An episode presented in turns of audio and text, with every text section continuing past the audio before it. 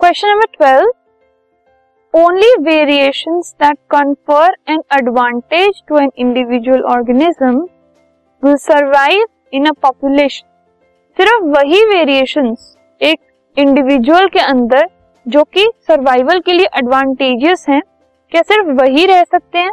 ये हमें बताना है। Do you agree with the statement क्या ये स्टेटमेंट ठीक है? And you have to state your to the statement yes all the variations do not have an equal chance of surviving जितने भी वेरिएशंस होते हैं, उनके पास सेम चांस नहीं होता सर्वाइवल का। In the environment in which they find themselves तो जो चांस है सर्वाइवल का, वो डिपेंड करता है कि वेरिएशन किस तरह के सारे वेरिएशन जो है, वो सर्वाइव नहीं कर सकते। उनका नेचर क्या है, इस पे डिपेंड करता है।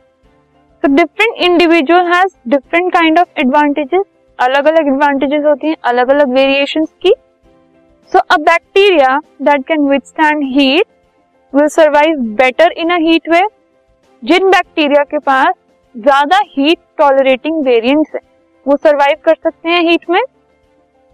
Selection of variance by environmental factors forms the basis of revolutionary process जो एनवायरमेंट में एडवांटेज दे सके।